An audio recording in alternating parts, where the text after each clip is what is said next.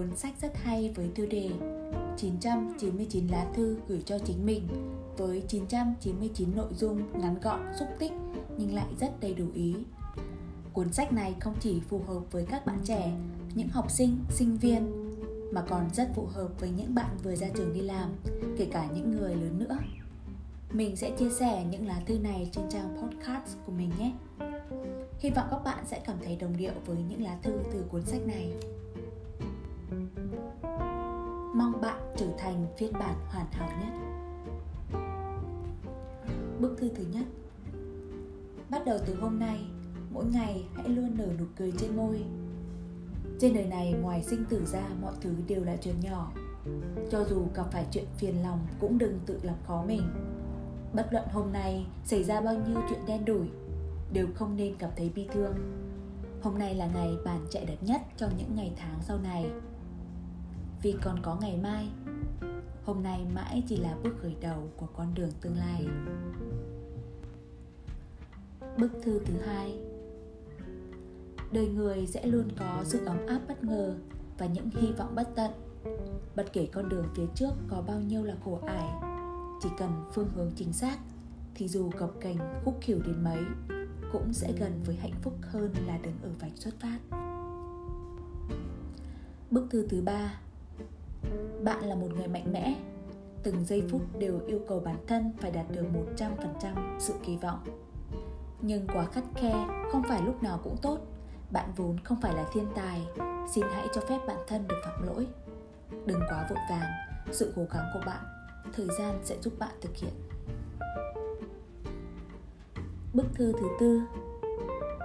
Thời gian thay đổi. Con người cũng thay đổi. Cuộc đời là một bộ phim tuyệt bản, không cách nào phát lại. Có những việc cho dù bạn nỗ lực đến đâu, Không thể quay lại là không thể quay lại.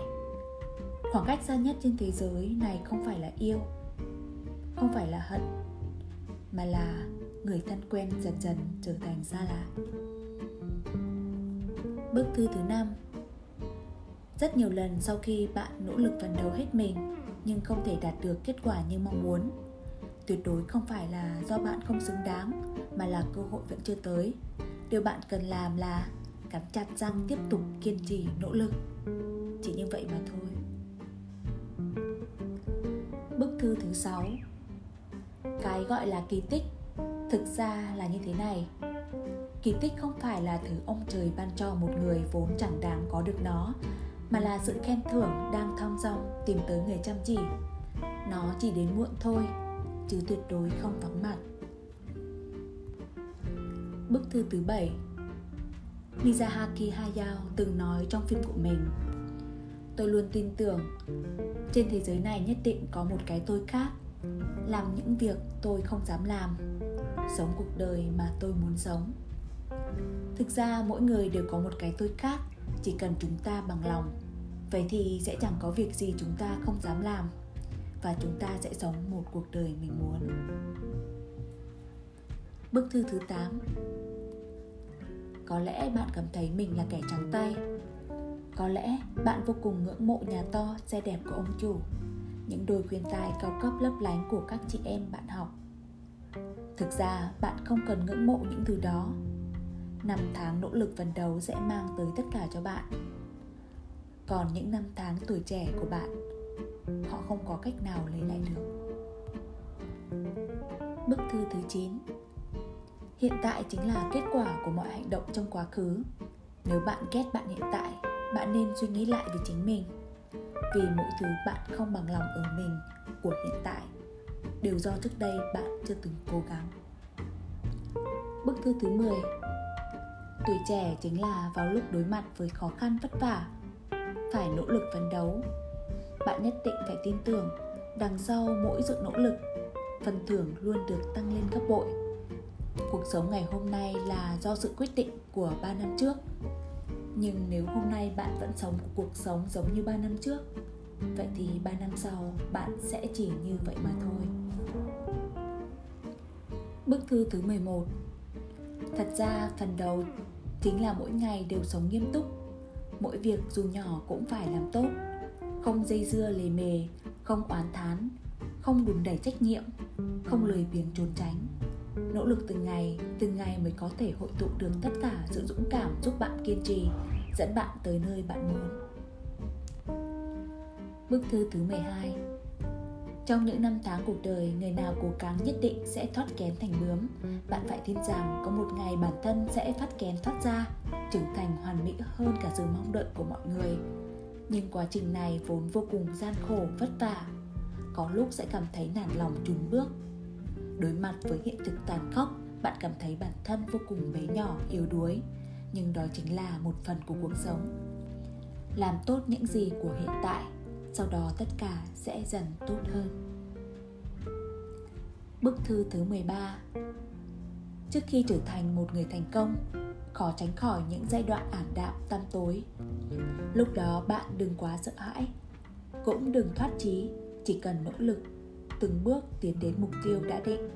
Sau đó kiên trì cố gắng hơn nữa, thời gian qua đi nhất định bạn sẽ vượt qua được chính mình. Bức thư thứ 14 mỗi một người ưu tú đều từng có một giai đoạn trầm lặng không ca thán không trách cứ không ngừng nỗ lực chịu đựng sự cô đơn và lạnh lẽo trong đêm tối luôn tin rằng bông hoa đẹp nhất cũng có thể bung nở vào lúc tối tăm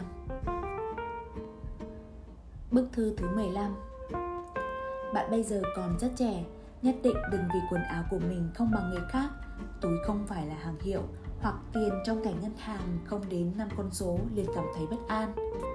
Mỗi người đều đến thế giới này giống nhau. Bản thân bạn mới là gốc rễ. Muốn thay đổi cuộc đời, đầu tiên phải thay đổi chính mình.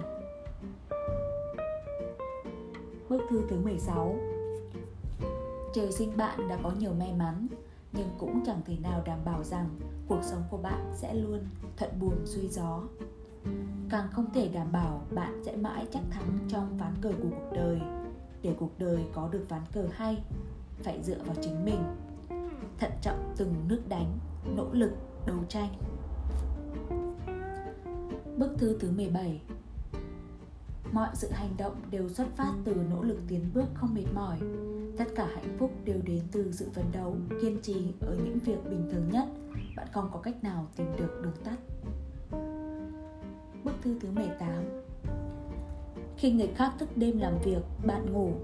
Buổi sáng khi người khác đã thức dậy, bạn vẫn đang tranh thủ ngủ nướng thêm vài phút. Bạn có rất nhiều ý tưởng, nhưng chỉ sốc nổi một hồi trong đầu rồi thôi Người khác lại kiên trì từng việc một đến cuối cùng. Một cuốn sách bạn đọc rất lâu mới xong. Khi phải làm việc, lại ngồi lướt điện thoại. Chắc chắn buổi sáng cũng chẳng thể dậy sớm học từ mới hay tăng ca đến khuya. Rất nhiều khi không phải bạn tầm thường để mặc mọi sự tự trôi mà là bạn bỏ công sức không bằng người khác.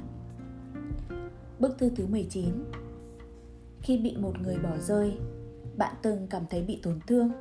Mỗi người đều có cuộc sống riêng của mình. Không ai có thể ở bên bạn mãi. Đáng xấu hổ nhất chính là bạn đã đánh giá vị trí của mình trong lòng người khác quá cao. Thực ra bạn biết rõ rằng hèn mọn nhất là tình cảm nguội lạnh nhất là lòng người là của bạn thì chính là của bạn có những thứ giống như cát trong lòng bàn tay càng nắm chặt thì càng rơi nhanh. Cố gắng rồi, trân trọng rồi, chẳng làm gì thẹn với lòng. Vậy thì, những thứ còn lại hãy cứ giao cho số phận định đoạt. Bức thư thứ 20 Trên đời này chẳng có việc gì là nhẹ nhàng, Chẳng ai là không phức tạp. Đừng tùy tiện tức giận, đánh mất bình tĩnh, không ai nợ bạn cả. Học cách hạ giọng giữa những lựa chọn buộc phải có được mất, đừng quá tính toán, so bì. Học cách làm việc chỉnh chu mà thiết thực, càng chăm chỉ, càng may mắn. Khi đã là một người có đầy đủ nội hàm và vật chất làm hậu thuẫn, cuộc đời sẽ trở nên vô cùng chắc chắn.